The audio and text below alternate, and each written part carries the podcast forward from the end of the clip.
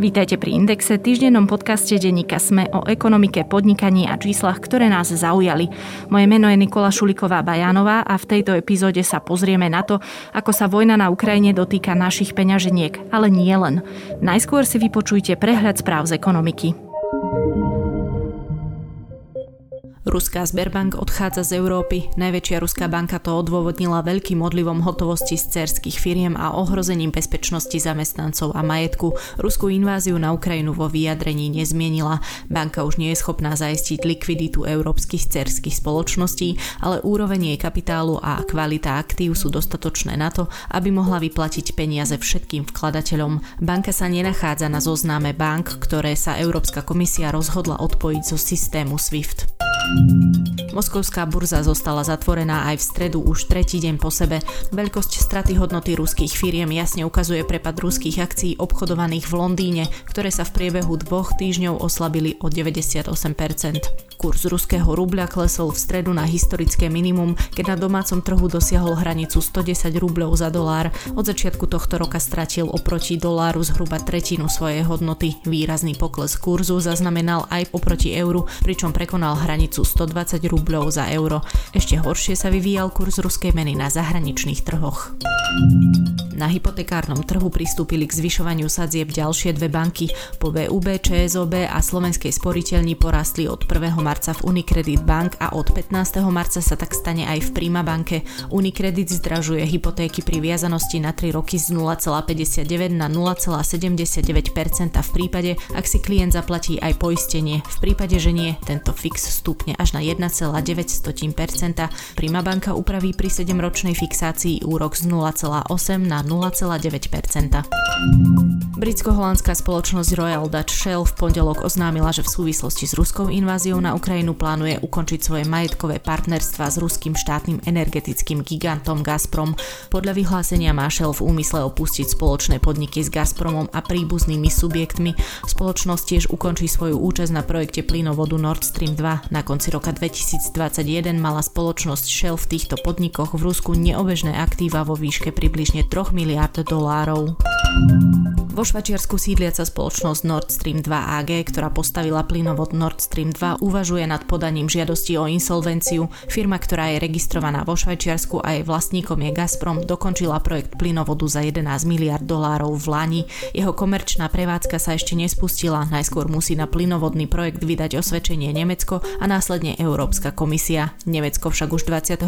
februára certifikáciu plynovodu zastavilo, reagovalo tak na uznanie dvoch separatistických regiónov za nezávislé štáty na Ukrajine.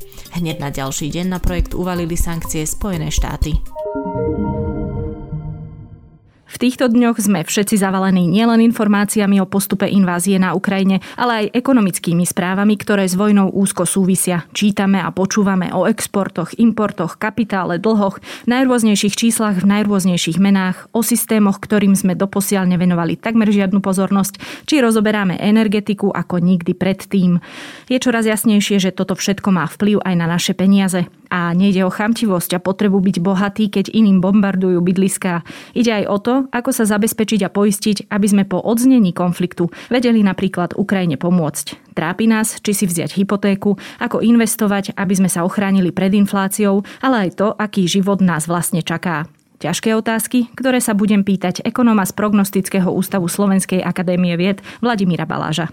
Dobrý deň. Pekný deň zo slnečnej Bratislavy prajem všetkým. Si sa tak pekne rozhlasovo pozdravili. Ja najskôr, pán Baláš, načrtnem, alebo pokúsim sa načrtnúť, ako bude náš rozhovor asi vyzerať.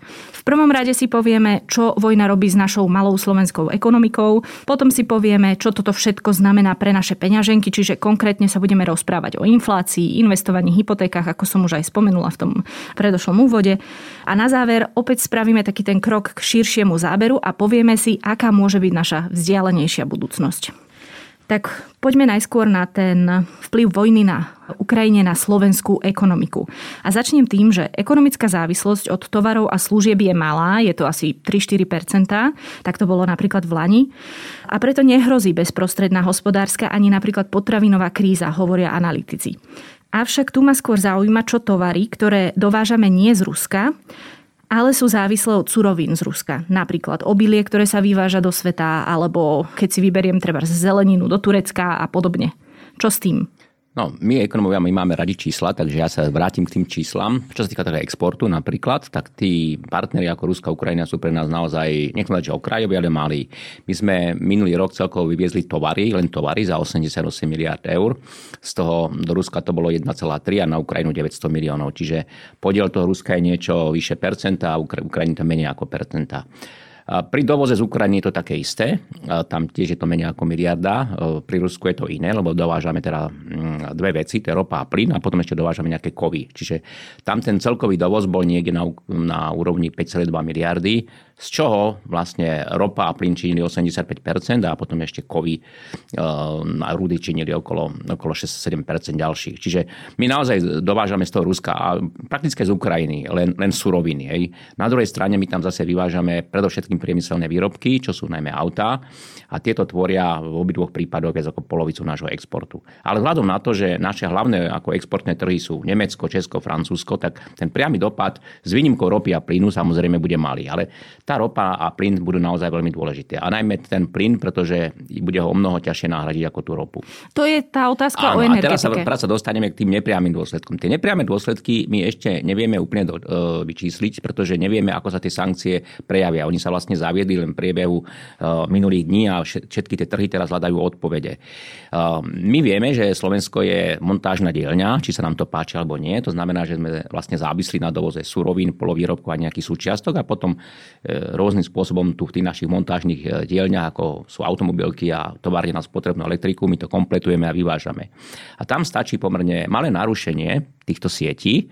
Viete, že chýbajú napríklad čipy, chýbajú. Uh-huh. A naše automobilky kvôli tomu stálu, stáli. A teraz sa napríklad vytvorili bezletové zóny nad Ruskom a Ukrajinou, čo je akože pochopiteľné. A časť tých, časť tých súčiastok napríklad dováža aj letecky. Tak nevieme teraz povedať, že ako toto všetko postihne tie dodávky. Tam nie, niekedy naozaj pri takom komplet, komplexnom výrobku, ako je automobil, stačí, že malá súčiastka, ako ten čip, uh-huh. že chýba a celá linka sa prirodzene zastaví. Uh-huh. Čiže, Lebo bez nej auto nemôže áno, Bez nej nevyrobíte. Hej. Uh-huh. Čiže my teraz ešte presne nevieme povedať, ako napríklad to vylúčenie tej leteckej dopravy e, nejakým spôsobom obmedzí výrobu v našich automobilkách a továrne na spotrebnú elektroniku. Toto ešte neviem povedať a to sa zrejme ukáže niekedy až na budúci mesiac. Dotknem sa viacerých vecí, ale najskôr to, čo som ja teda hovorila mm-hmm. o tých potraviny, druhotných si. surovinách. Si. My tie potraviny dovážame hlavne teraz zo susedných štátov, najmä z Polska, mm-hmm. ktoré to je jednak veľmi veľké a majú veľmi silný polnospodársky sektor a potom samozrejme aj zo západnej Európy a z Maďarska. Ja osobne si ne, nemyslím, že by nejaké chýbajúce dodávky z Ukrajiny ohrozili náš alebo teraz Ruska. Ale rozumiete mi, že Áno, rozumiem vám, keď ale... niečo vyrábajú trebárs v Nemecku a oni odoberajú surovinu z Ruska, že či to nejako nezasiahne nás? No ten polospodársky sektor je vyspelí v celej západnej Európe. Čiže keď mm-hmm. im, im nejaká, nejaký medziprodukt, nejaká surovina z Ruska vypadne, oni to budú vedieť nahradiť buď zo svojho vlastného územia, alebo treba zo Severnej Afriky, alebo, alebo z iných krajín. Proste tam ten medzinárodný obchod je ešte stále živý a teda pokiaľ nenastanú nejaké veľmi významné výpadky, čo dúfajme, že už nie, tak toto by nemal byť problém. Naozaj Rusko a Rusko je dôležité len z hľadiska dovozu ropy, ropy a plynu. Aj tam sa dostaneme, ale už ste načrtli aj presne Rusko ako odbytisko našich tovarov. V prvom rade aut a súčiastok, je tej pol miliardy eur, ktorú na tomto predaji zarobíme. Veľký problém, ak by sa teda ten predaj zastavil? No vzhľadom na to, že náš celkový export dosiahol asi 88 miliard a to len za tovary, tam k tomu ešte treba pripačiť služby, tak určite neznamená, že skolabujeme kvôli tomu. Hej. Ale pre tie automobilky, ktoré tam vyvážajú nejaké konkrétne mobily, to bude problém, modely, tam to bude veľký problém ako nájsť náhradného, náhradného odberateľa. To bude ako taký individuálny problém tej automobilky, ale nemyslím si, že by sa kvôli tomu položili. Lebo potom je tam e, možno menšie podniky alebo tie ostatné sektory s menším podielom na vývoze, čiže kotly, pneumatiky, televízory a podobne. Ich by to možno, že ako samostatné podniky vedelo zasiahnuť oveľa tvrdšie. V takých veľmi špeciálnych položkách možno áno, ale teraz keď si pozrieme tú tovarovú štruktúru e, zahraničného obchodu, tak vidíme, že prvých 5 produktov, čo sú autá, a potom nejaké súčiastky na auta a zase súčiastky na auta mm-hmm. iného typu a tak ďalej, tvorí viac ako štvrtinu našich vývozov. A potom tam ešte spotrebná elektronika. A tam tie naše hlavné odbytištia sú predovšetkým v západnej Európe. Čiže opäť si nemyslím, že by sa to nejakým významným spôsobom na tom našom exporte prejavilo. Ale samozrejme, že môžu byť prípady nejakých individuálnych e, podnikov, čo vyrábajú nejaký špeciálny výrobok a sú závislé na ruskom trhu. To sa vždy môže stať. Čo očakávate? Stane sa to? Zastaví sa vlastne tento export a, a import? Do Ruska? Uh-huh.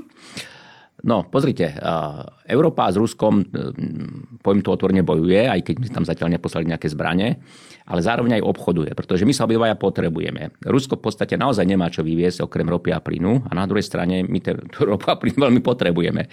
Tak si všimnite aj ten veľmi selektívny výber sankcií, napríklad vypnutie SWIFTu. Najprv sa povie, že vypne sa celý SWIFT, to znamená, že celý vlastne ten bankový styk s Ruskom sa zastaví. No ale tak, viete, no keby sme vypli všetky ruské banky, my by sme napríklad nemali za čo, pl- akým spôsobom platiť za ten plyn na ropu. Mm-hmm. No tak keby sme my neplatili, tak oni by nám prestali dodávať. No ale však to by sme si strelili do nohy.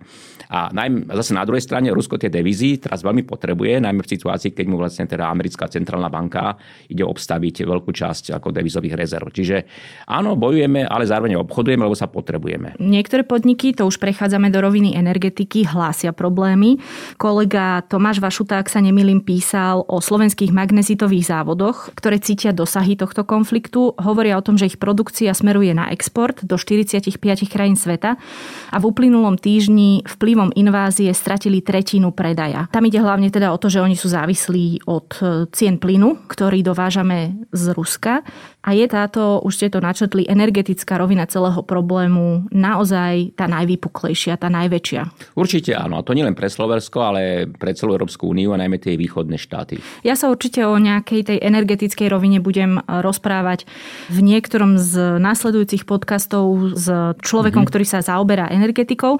A tak preto by som možno teraz prešla po tomto zhodnotení, alebo takto zhrniem to. Znamená to, že zatiaľ to odstrihnutie Ruska od globálnej ekonomiky nepredstavuje nejaký katastrofálny problém, ak z toho vylúčime tie energie. Áno, ale vidíme že napríklad, že stále tie energie tečú, lebo ano. my sa naozaj potrebujeme. Ano. Je to také zvláštne, ale viete, vojna je vojna, biznis je biznis. Ono sa potom hovorí o tom urýchlenom prechode na obnoviteľné zdroje energie, ale... To je záležitosť na roky. To nie je tak, že to teraz vyriešime za jednu vykurovaciu sezónu. No a hovorím, že tomu sa určite chcem venovať niekde v nasledujúcich epizódach. Ešte predtým, ako prejdeme do tej roviny pragmatických rád alebo toho, mm. ako sa to dotkne našich peňaženiek, máme nejaké historické analógie, ktoré by nám mohli v tejto chvíli pomôcť lepšie pochopiť, čo sa v prípade takéhoto konfliktu a takýchto sankcií môže diať v tretich štátoch? Áno, máme také historické precedencie a keď už mám nejaké roky, tak si dokonca aj pamätám. a myslím si, že nielen z hľadiska tej vojny na Ukrajine, ale aj z hľadiska vysokej inflácie, ktorá je naozaj akože témou všade, sú veľmi dobrou analogiou roky 73-74, keď vlastne vypukla taká tá veľká arabsko-izraelská vojna, keď vlastne nastal prvý ropný šok, pretože samozrejme Spojené štáty vtedy podporovali Izrael, tak to na arabské štáty zastavili exporty ropy, na čo teda Spojené štáty vôbec neboli pripravené. A potom to boli roky 79 až 80, keď bola iracko-iránska vojna. Tam to bol druhý ropný šok, ktorý opäť zvýšil ceny ropy a prudko navýšil infláciu v tých časoch. Čiže áno, tá situácia sa opakuje, je to ten šok na strane ponuky, že obmedzí sa teda vlastne nejaká ponuka ropy a plynu, čo zase vyniesie tie ceny do nejakých vyšších výšok ešte ako je teraz. Hej. Mm-hmm. Čiže a vtedy to boli tie politické udalosti, aj teraz sú to politické udalosti. Dotkne sa nás nejakým spôsobom prílev ľudí, a to teraz veľmi predbiehame, ale prílev ľudí z Ukrajiny, ktorí by tu mali chceli pracovať? Určite sa dotkne, pretože predsa nejaký ten prílev prišiel, aj keď zďaleka nie taký, povedzme, ako do Polska, ktoré má dlhšiu hranicu a nejaké hlbšie tie historické vzťahy. Podľa tých posledných správ, ktoré som včera začul, tak e, územie tých hraníc prekročilo 50 tisíc ľudí. To je 50 tisíc spotrebiteľov z hľadiska ekonoma. Hej. To je také mesto ako Martin napríklad. Čiže toto bude mať také viaceré dopady. Tak poprvé tým, že oni sem prišli, budú musieť niečo jesť, niečo piť, čiže mm, logicky ekonomika to pozitívne pocíti, uh-huh. že sa im bude niečo predávať. Um, Ale budú aj možno za menej pracovať, nie? No zatiaľ, čo som videl tie neúplné štatistiky, tak zatiaľ sem prišli väčšinou ženy a deti. Áno, určite aj niektoré tie ženy začnú pracovať. A teraz je otázka, že koľko ich ešte príde a ako dlho tu zostanú. Lebo to je veľmi dôležité. My máme oficiálne voľných 70 tisíc neobsadených pracovných miest na Slovensku, alebo až 80 tisíc, musel by som sa pozrieť. A čo sa vyjadrili zamestnávateľia, ďalších 100 tisíc by sme kľudne prijali, hej, mm-hmm. pretože je zúfalý nedostatok v niektorých profesiách, najmä v zdravotníctve, v gastre. Čiže tam by nebol vodičov napríklad zúfalo hľadáme. Čiže tam sa zamestnávateľe potešia a nemyslím si, že takýto počet by mal povedzme 100 tisíc ľudí, že by nám nejakým spôsobom narušil ten rast miest v súkromnom sektore. No keby ich sem prišlo 300 tisíc, a teraz bavím sa 300 tisíc ľudí dospelých, ktorí budú hľadať prácu, áno, s tým by už problém bol. Otázka je, že či oni by tu zostali a či by teda buď sa počase, keď sa tá situácia kľudne nevrátila, alebo veľká časť by sa asi vrátila, hej. Mm-hmm. Alebo by pokračovali niekde ďalej. Čiže áno, naozaj závisí od toho, koľko ich tu príde a povedzme, aká bude ich veková štruktúra a tiež štruktúra z hľadiska rodu, pretože Eh, skôr sa tu budú zamestnávať muži ako ženy, ktoré sa logicky musia starať aj o deti. A uvidíme, či tu budú chcieť ostať v nálade, ktorá už teraz, ešte sa to len začalo, ale už teraz sa stiažuje, ako nám budú kradnúť prácu, lebo už sa množia aj takéto komentáre. To sú, áno, toto som napríklad ja veľmi počúval v Veľkej Británii, kde som bol zamestnaný, ako, ako Poliaci, Slováci, Česi a všetci tí ostatní z východnej Európy, ako kradnú domácim prácu. Viete, Tú, ktorú ale, sami nechcú robiť. Áno, ale to, to vždy bolo tak, viete, že migranti berú len tú prácu, ktorú domáci nechcú. Teraz naozaj už trošku mimo témy. Ja som videl raz v Británii taký inzerát, ktorý inzeroval prácu v pekárni. Bola to práca za minimálnu mzdu, žiadna dovolenka, práca v noci, na smeny. A ten inzerát bol v polštine. Viete, ne, nikdy, nebol, nikdy nebol v angličtine, lebo vedeli, že takú prácu by nikto z domácich nezobral. Rakúske opatrovateľky v Slovenčine. Áno, áno. A konkrétne, viete čo, minulý mesiac, e, ja bývam v Záhorskej Bystrici, v Bratislave, tam sa veľa stavia a tam som videl také e, rukou načmárané tabulky, že rabota, že 7 eur za hodinu. Nebolo mhm. to, nebolo to v Slovenčine, pretože Slováci by za takú sumu nerobili. Prejdeme k inflácii. Bude sa zvyšovať ešte rýchlejšie ako doteraz? No, obávam sa, že tento rok asi áno. A zvlášť to pocítia tie štáty vo východnej Európe, také tie chudobnejšie ako v tej západnej Európe. Prečo je to tak? Pretože my máme tzv. spotrebný kôš, čo sú vlastne nejaké tovary a služby, ktoré tie domácnosti spotrebujú. A čím je tá domácnosť chudobnejšia, a to platí aj vnútri toho štátu, tým väčší podiel má výdavok za nejaké energie, bývanie, dopravu do práce a tak ďalej. Tie bohaté domácnosti a aj tie bohaté štáty, tie zase viacej míňajú za nejakú kultúru, zábavu, odpočinok a tak ďalej. Tých sa zvýšené ceny ropy až tak moc nedotknú. Ale ceny, ceny energií, áno, to sa dotkne každého. Okrem toho nezabúdajme, že ceny energií sú veľmi významné aj pre ceny potravín, pretože vy bez, bez nafty e, nemôžete ani orať pole, ani nemôžete zožať to obilie, nemôžete upiecť bez elektriny ten chleba a nemôžete bez nafty zase rozviesť do predajní. Čiže áno, dopadne to potom aj na ceny potravín. My, keď sme sa tu naposledy vlastne o inflácii rozprávali, tak vy ste predpokladali, že sa veci trošku rozhýbu a že ten nárast inflácie nebude až taký dramatický. Samozrejme, nikto z nás vtedy nemohol očakávať, čo sa stane. Alebo teda aj aj keby, tak to nevieme nejakým spôsobom prepočítať. Áno, vojnové konflikty sú jednoducho nepredvídateľné. No a uh, už ste naznačili, že budú zdražovať potraviny, bude zdražovať ropa. Ešte predtým ste mi niekedy rozprávali, že my tú infláciu až tak nevnímame, lebo my si nevšim, my nekupujeme každý rok nový televízor a podobne. Je ešte niečo, čo nás podľa vás nejakým spôsobom väčším zasiahne, alebo to budú hlavne tie potraviny a pohonné látky? No budú to, ako prvom rade to budú všetky možné energie, od elektrické energie cez, cez pohonné hmoty a to sa potom samozrejme preniesie takmer úplne všade, ale sú ako komodity, alebo teda nejaké zložky toho potravinového koša, ktoré sú na to citlivé. Čo sú najmä tie základné potraviny, a tie vlastne musí spotrebovať úplne každý. Čiže menej to postihne telekomunikačné služby, menej to postihne oddych, zábavu, menej to postihne nejaké ošatenie, hej, ale určite to veľmi postihne také tie úplne základné veci, ktoré najmä v tých chudobnejších štátoch a chudobnejších domácnostiach majú veľký podiel na tom spotrebnom koši. Ja sa potom v súvislosti s touto otázkou budem pýtať ešte čosi ďalšie, ale to, čo sa aj nás alebo mňa pýtajú ľudia často je, že kam majú dať teraz teda svoje peniaze. Pretože to, čo sa deje, je, že sa vám znehodnocujú úspory, že tu vidíme obrovské výkyvy na finančných trhoch. Tak ako sa ochrániť v týchto dňoch? No to záleží na tom, že koľko máte peňazí a na akú dobu. A koľko a mám rokov. Koľko máte rokov, samozrejme, však to závisí od toho, na akú dobu môžete investovať. Ale paradoxne najlepšie sa majú tí ľudia, čo nemajú peniaze, ale majú dlhy, pretože inflácia im vlastne bude požierať mm-hmm. tieto mhm. dlhy. Čiže pokiaľ vy máte hypotéku za 1,5% a inflácia tohto roku možno dosiahne 7%, takže tá inflácia vám z toho odpíše 3 štvrtiny z tej hodnoty a nemusíte ani nič robiť. Toto mi skúste ešte lepšie vysvetliť konkrétne, že čo to teda môže znamenať. No to znamená, že dobre sa v úvodzovkách budú mať tí, čo sú zadlžení, pretože inflácia vlastne bude tú hodnotu dlhu, dlhu znižovať. Ale keď odznie konflikt, tak nebude zase tá hodnota dlhu narastať? To by musela prísť nejaká prudká deflácia, čiže znižovanie cien, čo si nemyslím, pretože tak ako tá inflácia sa vytvorí v priebehu niekoľkých rokov, tak ona sa neutne behom roka alebo dva. Čiže to inflačné obdobie bude zrejme dlhšie, ako sme si mysleli, nebude to rok, dva, tri, ale možno aj 5 rokov. A bude spôsobovať, áno, že de facto sa bude znižovať hodnota zadlženia, tá reálna. A nielen teda občanom, čo majú hypotéky a spotrebné úvery, ale napríklad aj, aj dlh štátu bude klesať rozumiem, relatívnom vyjadrení. Áno, rozumiem tomu, že ak mám dlh u banky 100 tisíc, tak pred e, 5 rokmi to bolo nejakých 100 tisíc a v súčasnosti, keď máme... Tých 100 tisíc má mnoho menšiu kúpnu silu. Jasné. Pretože nezabúdajme, že keď je vlastne e, inflácia vysoká, tak zamestnanci sa dožadujú vyšších platov a momentálne tá situácia na trhu práce je taká, že zamestnanci sú pánmi, nezamestnávateľia tej tej pracovnej síly je tu ešte pomerne stále málo. A keď som si pozeral pred príchodom do štúdia tie posledné štatistiky o raste miest v minulom roku, tak som videl, že napríklad v tom súkromnom sektore, čo priemysel služby, tak tam priemere rastli mzdy za minulý rok o 9 až 10% kdežto priemer inflácie za 12 mesiacov bol len 3,2 Uh-huh. Čiže platy rastli, a znova zdôrazňujem, že v súkromnom sektore, uh-huh. o mnoho rýchlejšie ako inflácia. A tento trend pravdepodobne bude pretrvávať aj tento rok.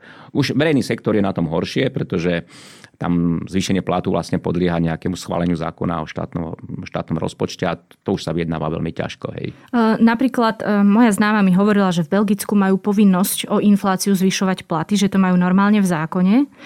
Vy hovoríte o nejakom segmente, že sa mu darí lepšie, ale platí to aj dnes, keď máme vojnu, že, že keď by treba tá inflácia, možno aj skúsme povedať, že kam až sa dostane, alebo kam by mohla vystreliť, že budú to stále schopné podniky robiť? No, pozrite, podniky, podnikom rastú náklady na výrobu a tie náklady sú dvojaké. Sú to teda náklady na jednak materiály, náklady na nejaké energie, to je jedna vec, to sú tie vstupy, ale potom sú to náklady na mzdy. Hej. To je také veľmi variabilné, pretože keď pracujete napríklad v stavebníctve, tak tam najväčšie náklady sú samozrejme na tie materiály, tehly, betón a tak ďalej, ale keď pracujete napríklad v IT sektore, tak tam vlastne žiadne materiálové náklady nemáte, máte vlastne iba náklady na mzdy. Čiže na tie sektory to dopadá rôzne.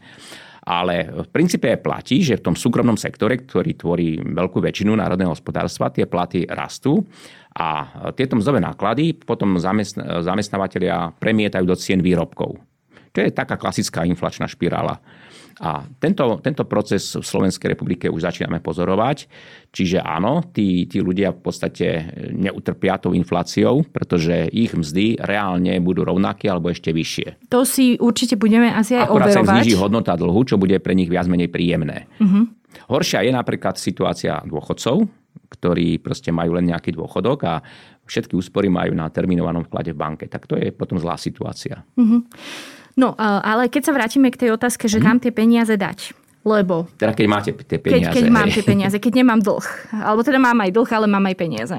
No už sme naznačili, že to je veľmi ťažká otázka, pretože keď ste napríklad dôchodca, ktorý, ja neviem, predal nejaké pole alebo chatu, alebo predal väčší byt a nasťahoval sa do menšieho, tak on tie peniaze drží v banke a ja by som nemohol poradiť napríklad 75-ročnému človekovi, aby teraz išiel špekulovať s kryptomenami alebo išiel na nejaký akciový trh. No bohužiaľ, tá inflácia mu z veľkej časti tie peniaze znehodnotí, tie úspory. A dostávam aj ja čas také otázky, že kam investovať napríklad na 3 na 4 roky.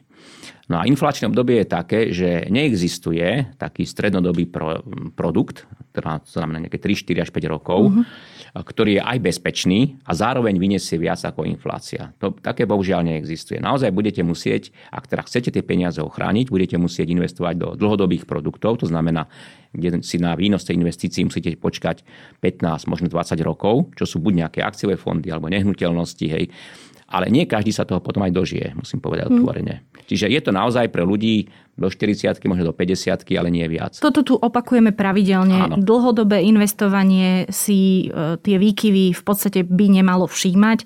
Aj mm, v stredu prišla, myslím, že Fingo to bolo tlačová správa, kde radia, že ak máte ETF, nepodliehajte panike, nevyberajte peniaze, nepresúvajte to tam a tam a tam.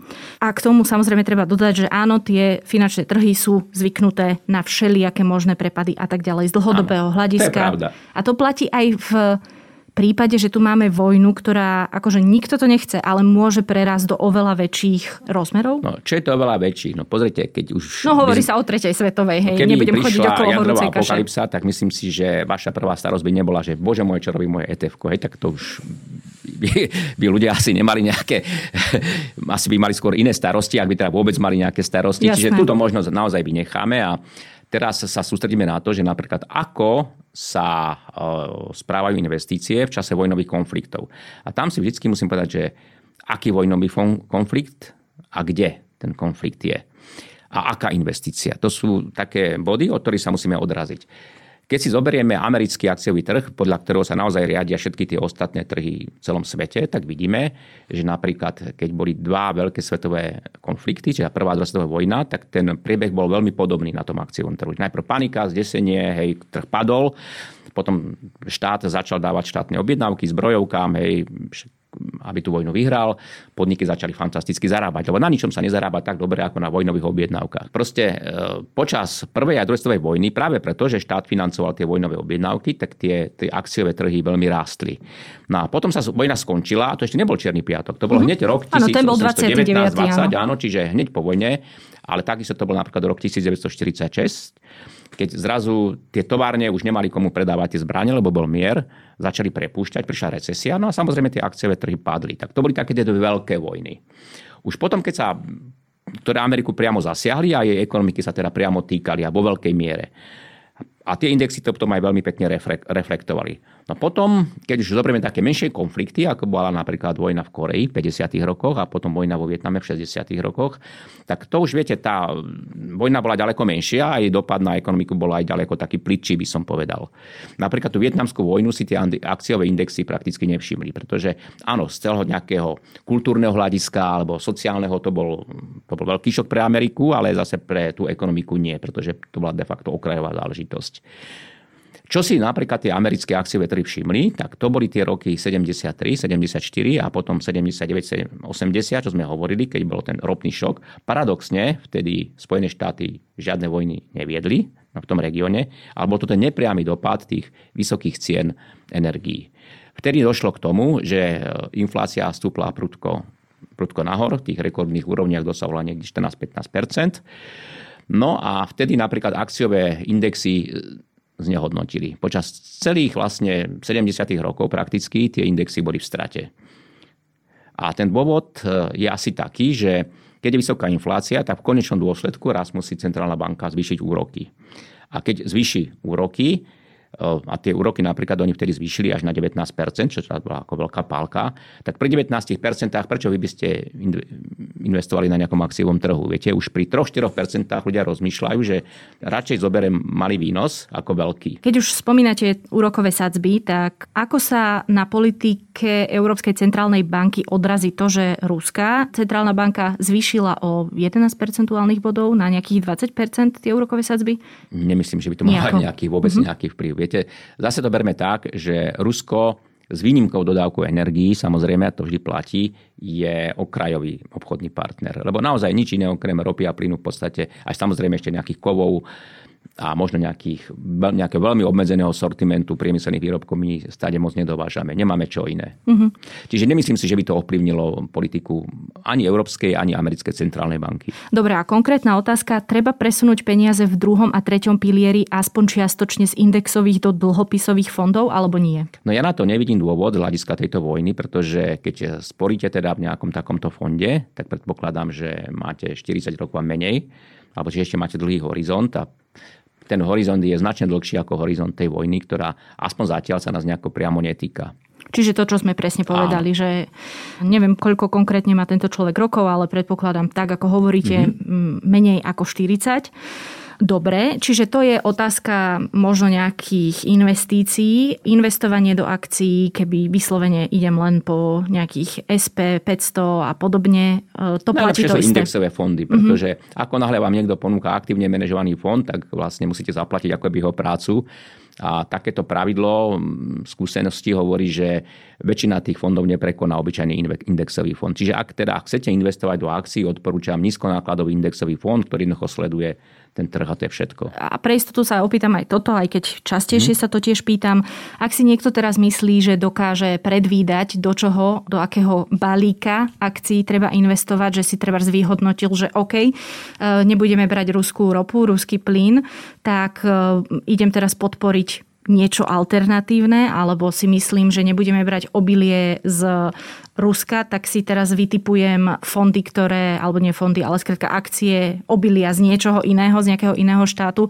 Toto je správne rozmýšľanie? Také špekulovanie? Je to možno správne rozmýšľanie, ale toto si už všimli rôzni tí burzoví analytici dávno pred vami. Hej. Čiže keď budete chcieť nakúpiť takéto spoločnosti, tak zistíte, že ich ceny sú už dnes vyššie, ako ste si mysleli. Znovu sa akoby do popredia dostávajú otázky aj o zlate. Je možno dnes už znovu neskoro nakupovať teraz zlato ako uchovávateľa tej hodnoty? Ako, nikdy nie je neskoro, ale je prirodzene drahšie, ako bolo, ako bolo pred mesiacom a aj drahšie, ako bolo povedzme pred 5 rokmi. Keby ste sa pozreli na tie trhy pred 5 rokmi, tak by ste videli, že cena zlata bola niekde okolo 30 tisíc eur za, za takú kilovú tehličku. Ako prišla pandémia, keď ešte sme vôbec netučili, že nejaké vojny, tak tie ceny vystúpili niekde 50 tisícom a som sa včera pozeral, bolo to niekde okolo 55-56. Čiže áno, cena zlata reaguje na takéto udalosti, pretože zlato nie je pravom slova zmysle investíciou. Viete, investícia je to, čo prináša výnos. výnos. Mhm. A výnos je buď nejaký úrok alebo dividenda. Čiže každý rok vám čosi príde na účet. Do zlata vám pochopiteľne nič nepríjme. Lebo, lebo ho držíte. Lebo ho držíte, to ste tehlička, ktorá sa nejako nerozmnožuje. Bohužiaľ. Hej, ale zlato je v podstate akože aktívum na deň posledného súdu, keď už teda by sa všetko zrúčilo a o nejaké mm, farebné papieríky s názvom dolár alebo rubel by už nikto nemal záujem, tak áno, tak vtedy by to zlato vás nejakým spôsobom dokázalo možno podržať pri živote. Hej. Čo teda dúfajme, že sa nestane. Áno, ale práve preto, že vlastne takéto udalosti sú tak by som to výnimočné, a okrem toho, zďaleka nie je isto, či by ste také udalosti aj prežili, aj keď už sa bavíme o tých apokalyptických Jasne. scenároch. Čiže práve z takýchto dôvodov by to zlato malo tvoriť len veľmi malú časť vášho bohatstva, nie viac ako 10 Je dobrý nápad kupovať nehnuteľnosť? No, zase sa opýtam, že či, tá, či táto otázka je z hľadiska životných potrieb, alebo či je to špekulatívna otázka, že kúpim za 100, predám za 150. Väčšinou sú to ľudia, ktorí mm, potrebujú bývanie, tak tam je asi jasná odpoveď, že asi no, keď áno. potrebujete bývanie, tak nemáte o čom rozmýšľať, áno, tak si ho proste kúpte, ak teda je nejaký cenovo dostupný byt alebo dom lebo ho potrebujete. Nie preto, že na tom nejako zarobíte, alebo dlhodobom výhľade na tom zarobíte. Hej. Ale množia sa príspevky aj v novinách, aj všade možne, že ľudia zvažujú, že sa treba odsťahujú a takto sa spýtam, do akej miery vlastne to, čo hovoríte, je ovplyvnené tým, že e, nechcete akoby vyvolávať tú paniku, pretože to je to najhoršie, čo sa môže stať. Tak konať pod panikou nie je najmudrejšie, pretože potom prevažujú emócie, hej, ste hľadaní nejakými pudmi a proste máte nejaký, možno aj často fantasmagorický cieľ, ktorý potom aj lutujete, že ste ten cieľ chceli dosiahnuť. Mm. Hej. No ale teraz sa vrátime k tým nehnuteľnostiam a spomínali ste to sťahovanie. Hej. To sťahovanie, povedzme na nejaké predmestia, tak to je vlastne fenomén, ktorý vyvolala pandémia, pretože s pandémiou prišla digitalizácia a s digitalizáciou prišla vzdialená práca. Zrazu tí ľudia, čo dochádzali ja čo z Senca alebo nejaký z Hamuliakov a každý deň stáli hodinu v zápke do Bratislavy tam a hodinu nazad, tak zrazu zistili, hm, však ja nemusím od pondelku do piatku. Ale ja skôr hovorím o sťahovaní sa na Kanárske ostrovy a podobne. A z Kanárske ostrovy, tak ja si nemyslím, že bežný Slovák sa bude stiahovať na Kanárske ostrovy, to, hm. je, to je naozaj akože pre nejakú špičku. Ale keď teraz už sa bavíme o tých cenách nehnuteľností, tak áno, tak myslím si, že, a teraz už nehovorím o tejto vojne, ale o tej pandémii, že naozaj ukázala, že digitálne sa dá v mnohých tých odvetviach, nie všade, a že naozaj možno bude výhodnejšie si kúpiť tú nehnuteľnosť e, mimo tých veľkých mestských centier v nejakej rozumnej dochádzke, hej, čiže do pol hodiny, do hodiny, možno aj hodinka dochádzky, keď to budete robiť raz týždenne. Ja rozumiem tej otázke, e, najmä z dvoch dôvodov. Prvý je ten, že sa pozrime na Ukrajinu a máte investíciu do nehnuteľnosti a vletí vám do nej raketa a máte po investícii, máte po bývaní, ak teda mali ste to šťastie a stihli ste ujsť. A tá druhá rovina tej otázky, že či sa oplatí kupovať nehnuteľnosť je, že tie úrokové sadzby už rastú, už to oznamujú aj viaceré slovenské banky. Tak... Ale stále sú veľmi nízke. Uh-huh. Stále sú veľmi nízke. My sa bavíme o tom, že tie veľké banky zvýšili, zvýšili o 0,2% alebo tak. Čiže pokiaľ si to vy zafixujete na 10 rokov, a budete naozaj platiť niekde, že 1,2-1,3%. A prvé 3 roky tá inflácia možno bude na úrovni 7, 5-6%, tak zistíte, že tá inflácia vám skutočne odpíše podstatnú časť z tej hypotéky. Čiže hmm. stále sa to oplatí. No a také veci, viete, no, že či vám padne raketa, no to, ako, toto naozaj nemôžeme, nemôžeme predvídať. To by sme museli bývať v stanoch a čakať, že teda dopadne, nedopadne a po troch rokoch stanu, zo stanu vylezieme a budeme kúpať nehnuteľnosť. Ja len teda, že vyslovene, ako máme tu ten konkrétny kontext Áno. a veď vy ho tiež určite vnímate. Toto sú veci, ktoré sa ľudia jednoducho pýtajú. Zaujíma ich to a ja tomu rozumiem. Ja tomu rozumiem, viete, ale naozaj nie každý si môže kúpiť nehnuteľnosť na Kanárskych ostrovoch. To je skutočne vyhradené pre nejakú špičku. Jasne, to bol len príklad. Dokonca, ale dokonca ani v Rakúsku by ste si asi nehnuteľnosť nekúpili, pretože tam je podstatne drahšia. Mm, možno by sa stiahovali ľudia viac na západ a do podnajmov by išli.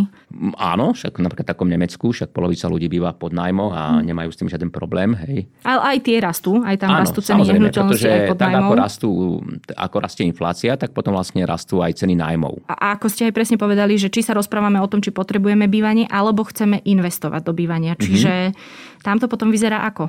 No, ja by som najprv otvoril takú tému, že investovanie do nehnuteľnosti. Mm-hmm. Nie len ako, lebo nie každá nehnuteľnosť je obytná. Jasné. A predsa len na investíciu do obytnej nehnuteľnosti nemá každý sú rôzne nehnuteľnosti. Keď máte povedzme nejaké úspory vo výške 10 až 20 tisíc eur, tak určite si za to ani vo Svidníku byť nekúpite. Ale napríklad môžete si kúpiť tzv. malú investičnú nehnuteľnosť, čo napríklad môže byť zahradka. Môžete špekulovať, že časom sa tam bude niečo stávať, alebo keď nie, tak aspoň tú záhradku predáte za viacej peniazy, ako ste ju kúpili. To je bežné. Takisto napríklad môžete uvažovať o garáži alebo o parkovacom mieste v nejakom parkovacom dome. Ako výhodou napríklad takého parkovacieho miesta alebo garáže pred nejakou záhradkou, tam sú vlastne dve výhody. Poprvé, nemusíte sa to starať.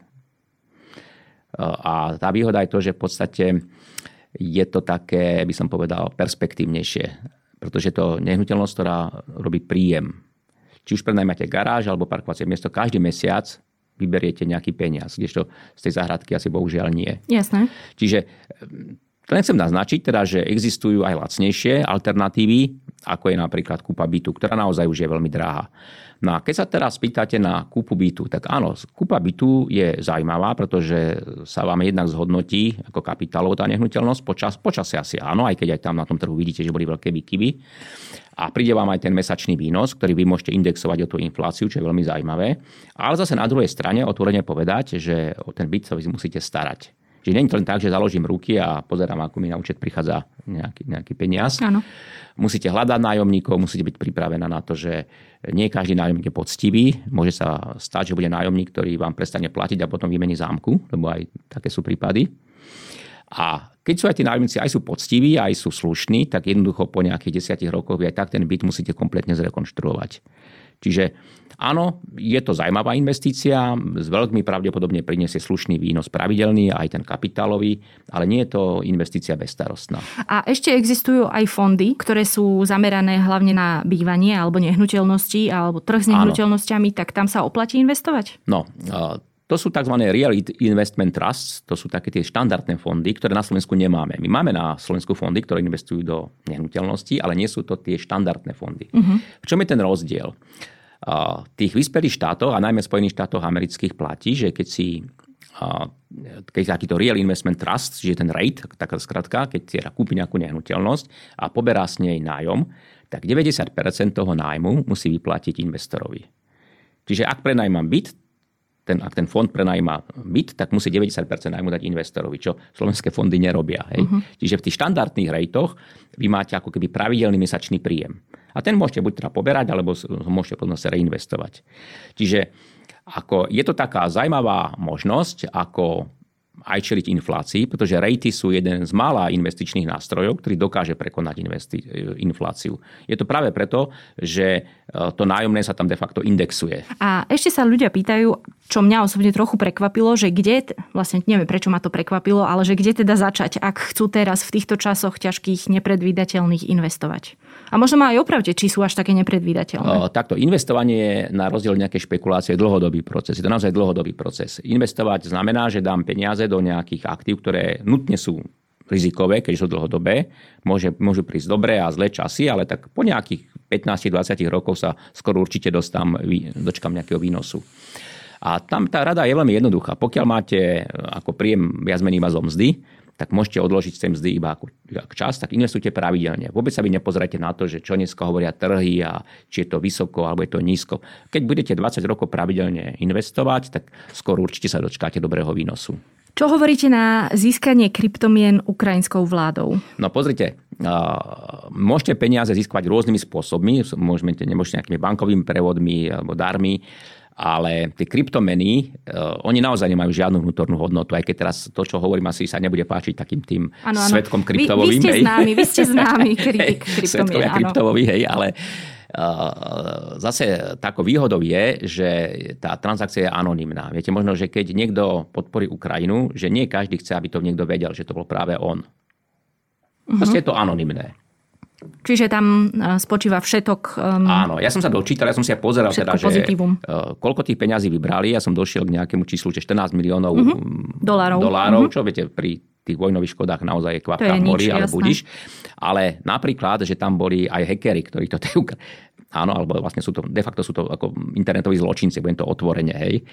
Ale darovali, hej. Uh-huh. No ale títo ľudia samozrejme vám nepošlú cez oficiálny účet, ale môže to urobiť cez kryptomeny. Dobre, nebudeme to ďalej rozoberať, lebo... Je to teraz zaujímavá téma. Hej. Je, je to zaujímavá téma, ale tiež asi na samostatný podcast. Bude to zaujímavá téma, keď sa budeme baviť teda o nejakom odpojení ruských a v budúcnosti možno aj čínskych bank od uh-huh. tých svetových bankových systémov. Ono však veď už teraz je veľkou výčitkou voči kryptomenám, že dokážu financovať presne aj nelegálnu činnosť, trestnú činnosť alebo teda politiky štátov, ktoré nie sú demokratické a podobne. Dokážu, ale... Oproti iným, povedzme, že pozitívam, kto to tak vníma? Ale kryptomeny z hľadiska, keď sa teda bavíme o platobnom styku, teraz nebavím sa, či on biely, čierny alebo jaký, ale čiste z hľadiska platobného styku, tak ono, tie kryptomeny majú pomerne takú slabú priepustnosť, že vy nemôžete prevádzať každý deň miliardy transakcií cez kryptomeny. Tam je pomerne veľmi zložitý algoritmus, ktorý tie platby akože overuje a ten algoritmus je, je komputačne, ale hlavne energeticky veľmi náročný. Uh-huh. Viete? Čiže tie bežné bankové operácie, napríklad tá organizácia SWIFT, to sú to sú tisícky miliardy dolárov každý deň, čo sa tam premerie. Viete, toto by napríklad ten systém kryptomien by nedokázal spraviť, pretože by sa jednoducho tie, tie komputery rozstavili aj, ani nemali by dosť energie na to. Tam je bariéra v samotnom tom algoritme, ktorý je stavaný na to, že čím je vyššia cena a vyšší objem, tým ten algoritmus je náročnejší na výpočet a tým je aj náročnejší na na spotrebu energie. Proste on je tak nastavený, s tým neviete nič urobiť. Viete, keď začali kryptomeny, tak tie transfery boli v nejakých stovkách dolárov, ono to nebolo stavané na miliardové transakcie. Čiže keby, keď teda bude chcieť raz Čína a Rusko, a určite raz budú chcieť prejsť na nejaké odpojenie sa z vlastnej vôle od tých medzinárodných e, systémov, tak pravdepodobne budú využívať skôr e, e, digitálne peniaze centrálnych bank. To je niečo úplne iné ako kryptomeny. Čiže to je systém, ktorý bude vlastnený centrálnymi bankami a bude, ňou, bude nimi ovládaný. Čiže nebude to ovládanie anonimné, ako je to v princípe u kryptomien. Mm-hmm. A keď už hovoríme o kryptomenách, mm-hmm. ja viem možno, čo odpoviete, ale na základe toho, čo teraz hovoríte, e, ostávate pri tom, že neodporúčate investovanie do kryptomien akože úplne nikomu? No pozrite, e, ja nepoznám e, investičných profesionálov alebo ľudí, ktorí teda dlhodobo robili vo financiách, s výnimkou obchodníkov s kryptomien, ktorí by vám to odporúčali. Tak samozrejme, že obchodníci s kryptomienami odporúčajú, však je to ich biznis. Bolo by zvláštne, keby to neodporúčali. Hej.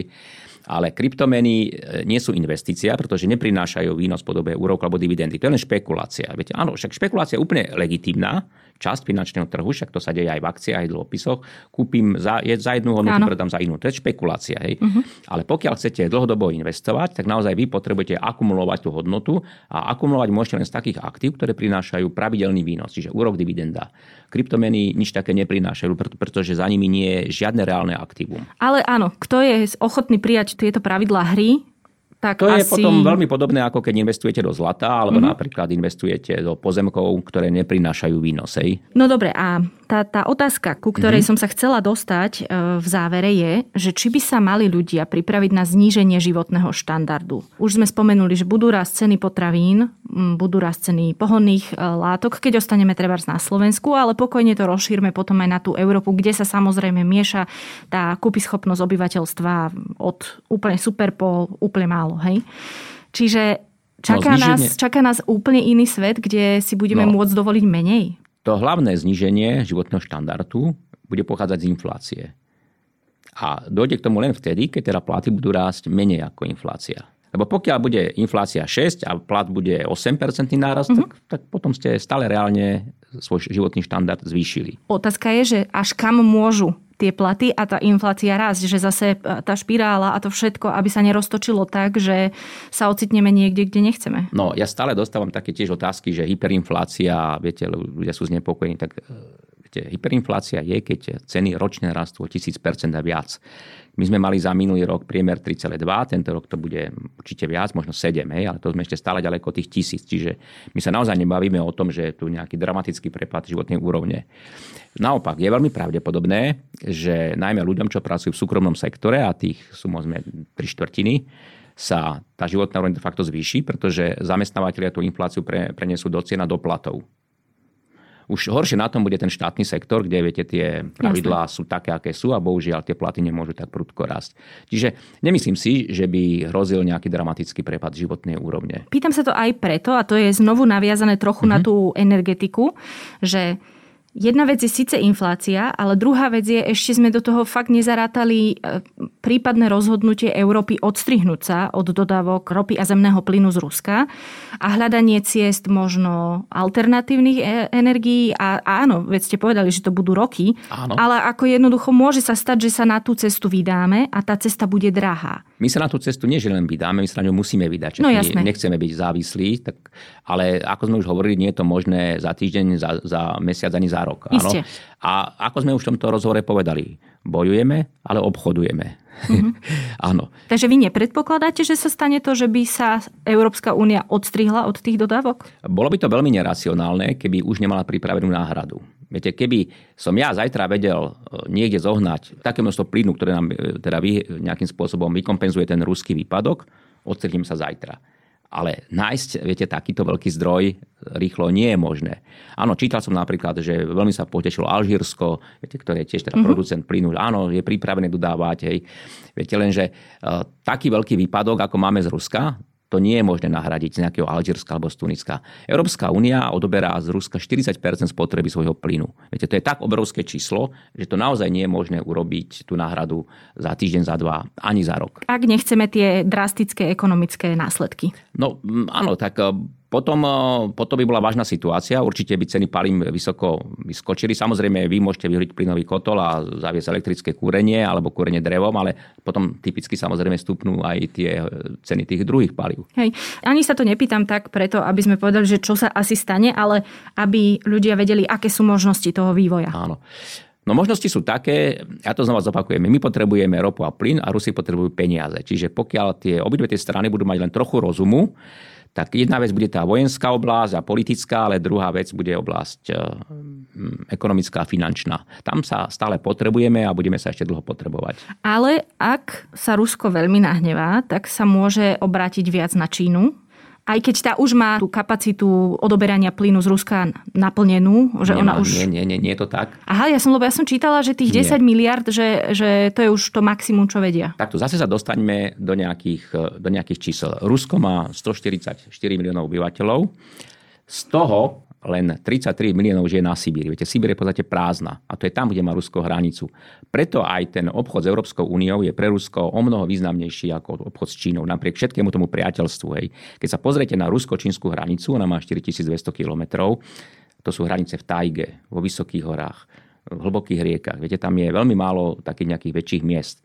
Čiže ten obchodný styk s Čínou je prekvapujúco, ale možno ani nie tak prekvapujúco, keď, keď ste ekonom, je on je veľmi malý. Ako Rusko vlastne exportuje do Číny len 20 svojich, e, svoje, svojho celkového exportu. Čiže pre Čínu je Rusko pomerne okrajový partner a zase zaujímavý je len z hľadiska dovozu ropy, plynu a uhlia.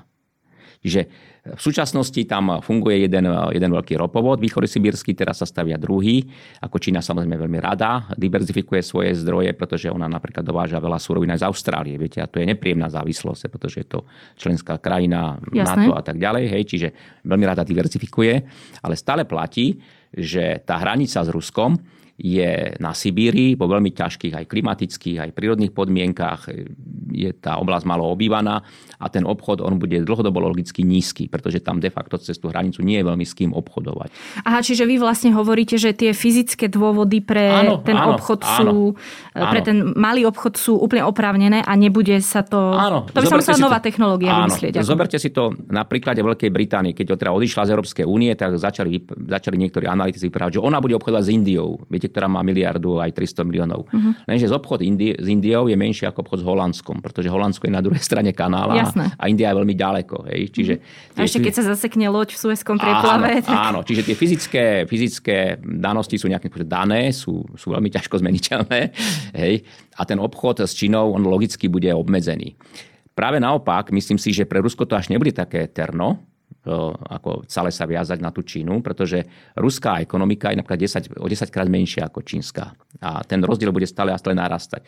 Práve tým, Počkajte, že... iba o 10? Keď Nie, 10 krát menšia. No však, tak myslím, že iba 10 krát menšia? Áno, áno, však Rusko má 140 miliónov obyvateľov, Čína má miliardu, miliardu 300, tuším, hej. Ale, a... lebo, sa, lebo ak teraz si, akože čekujem áno. tie dáta, lebo sa hovorilo, že ruský trh je menší, alebo ekonomika teraz je no, menší od, od, od, presne, od Európskej únie 17 násobne. Áno, ale Európska únia má 500 miliónov obyvateľov, veľmi ako vyspelá. Hej. No ale Čína má miliardu. Áno, ale zase tam ten, ten životný štandard je predsa ďaleko nižší, viete. Aha, dobre, jasné. Čiže aj takto, keď mm-hmm. sa o mhm. tom bavíme. Hej.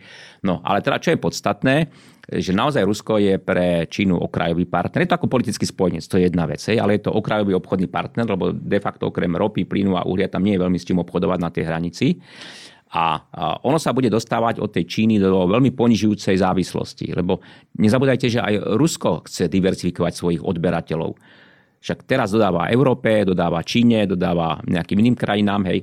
Ale keď oni budú mať jediného odberateľa, ktorý sa bude volať že Čína, tak sa vlastne dostanú do veľkej závislosti. Potom vlastne bude ten odberateľ, ktorým bude diktovať cenu. Mm-hmm. Čiže áno, to nebude to dobré ani pre Rusko. Dobre, tak poďme si to na záver zhrnúť. Mm-hmm. Keď vás tak počúvam a pozorujem, vy pôsobíte veľmi pokojne a tú ekonomickú situáciu vyhodnocujete, že samozrejme netreba podliehať panike, mm-hmm. treba rozmýšľať v dlhodobom horizonte, ak teda máte tú možnosť áno. a nemáte viac ako povedzme áno. 55, 60 rokov. Čo je môj prípad. Jasné. Čiže mladí ľudia by sa nemali báť, mali by si teraz kupovať nehnuteľnosť a sa nižšími bývať? Tak, nech, tak pokiaľ potrebujú bývať, tak nech nerozmýšľajú, že koľko bude stať zajtra alebo pozajtra, nech si zoberú hypotéku, pretože veľmi pravdepodobne z tej hypotéky im inflácia odpíše obrovskú čiastku. A konkrétne my si to môžeme ukázať aj na našom príklade. Viete, ja keď som prišiel do Bratislavy v roku 89, tak taký družstevný byt tu stal vtedy 80 tisíc korún. Viete, to bola pre mňa nepredstaviteľná čiastka. 80 tisíc korún. Viete, mm-hmm. to, to by bolo dneska nejakých 2700 ano. eur. Hej. Ano ako by som ja mohol splatiť, viete, 80 tisíc korún. Dneska by ste za 80 tisíc korún kúpili lepší elektrický bicykel, ani to možno nie. Hej. Mm-hmm. Čiže naozaj nech nerozmýšľajú v tom zmysle, že je to veľká čiastka, ako to oni splatia. Oni na to majú celý život. Hej. Keď máte 20-25 rokov, vás čaká ešte 60 rokov ďalšieho života a takých udalostí, ako je teraz, prežijete bohužiaľ dosť. Dúfam, že nie. že vojnu za hranicou Hej. asi nie, ale jasne, rozumiem vám. Čiže to sa týka nehnuteľností. Investovanie sme vysvetlili, jednoducho uh-huh. naznačila som, že ak rozmýšľate dlhodobo, tak e, Áno, mladí ľudia musia rozmýšľať dlhodobo a nie inak, pretože oni naozaj ešte majú dlhý život pred sebou. No, horšie je to naozaj u tých kategórií 50 a najmä 60+, plus, ktorí povedzme majú nejaké úspory z predaja nejakého bytu, pozemku alebo niečo iného a držia to na tých bežných účtoch a veľmi ťažko, ja by som im poradil, viete, uh-huh. niečo, niečo bezpečné a ktor, čo by zároveň aj ten výnos prevýšil infláciu. Bohužiaľ nič také pre nich nemá máme. A čo sa týka situácie v ekonomike, či už u nás alebo v Európskej únii, tak ak budeme naďalej obchodovať s Ruskom, s energiami, tak nás nečaká podľa teda toho, čo som pochopila mm-hmm. z mhm. vášho rozprávania, žiadna extrémna hospodárska kríza. Nie, urč- určite nás nečaká, pretože Rusko je okrajový partner. Nielen pre nás, ale aj pre celú Európsku úniu. Jediný ten nepríjemný dopad, to bude to zvýšenie cien energií, ktoré sa potom premietne do celkovej inflácie. Tomu sa bohužiaľ nevieme vyhnúť. A nerobí s tým nič ani naša Národná banka, ani Európska centrálna banka, ani nikto. To jednoducho budeme musieť prečkať. Tak vám ďakujem za rozhovor. Rádo sa stalo. Rozprávala som sa s Vladimírom Balážom, ekonomom z Prognostického ústavu Slovenskej akadémie vied.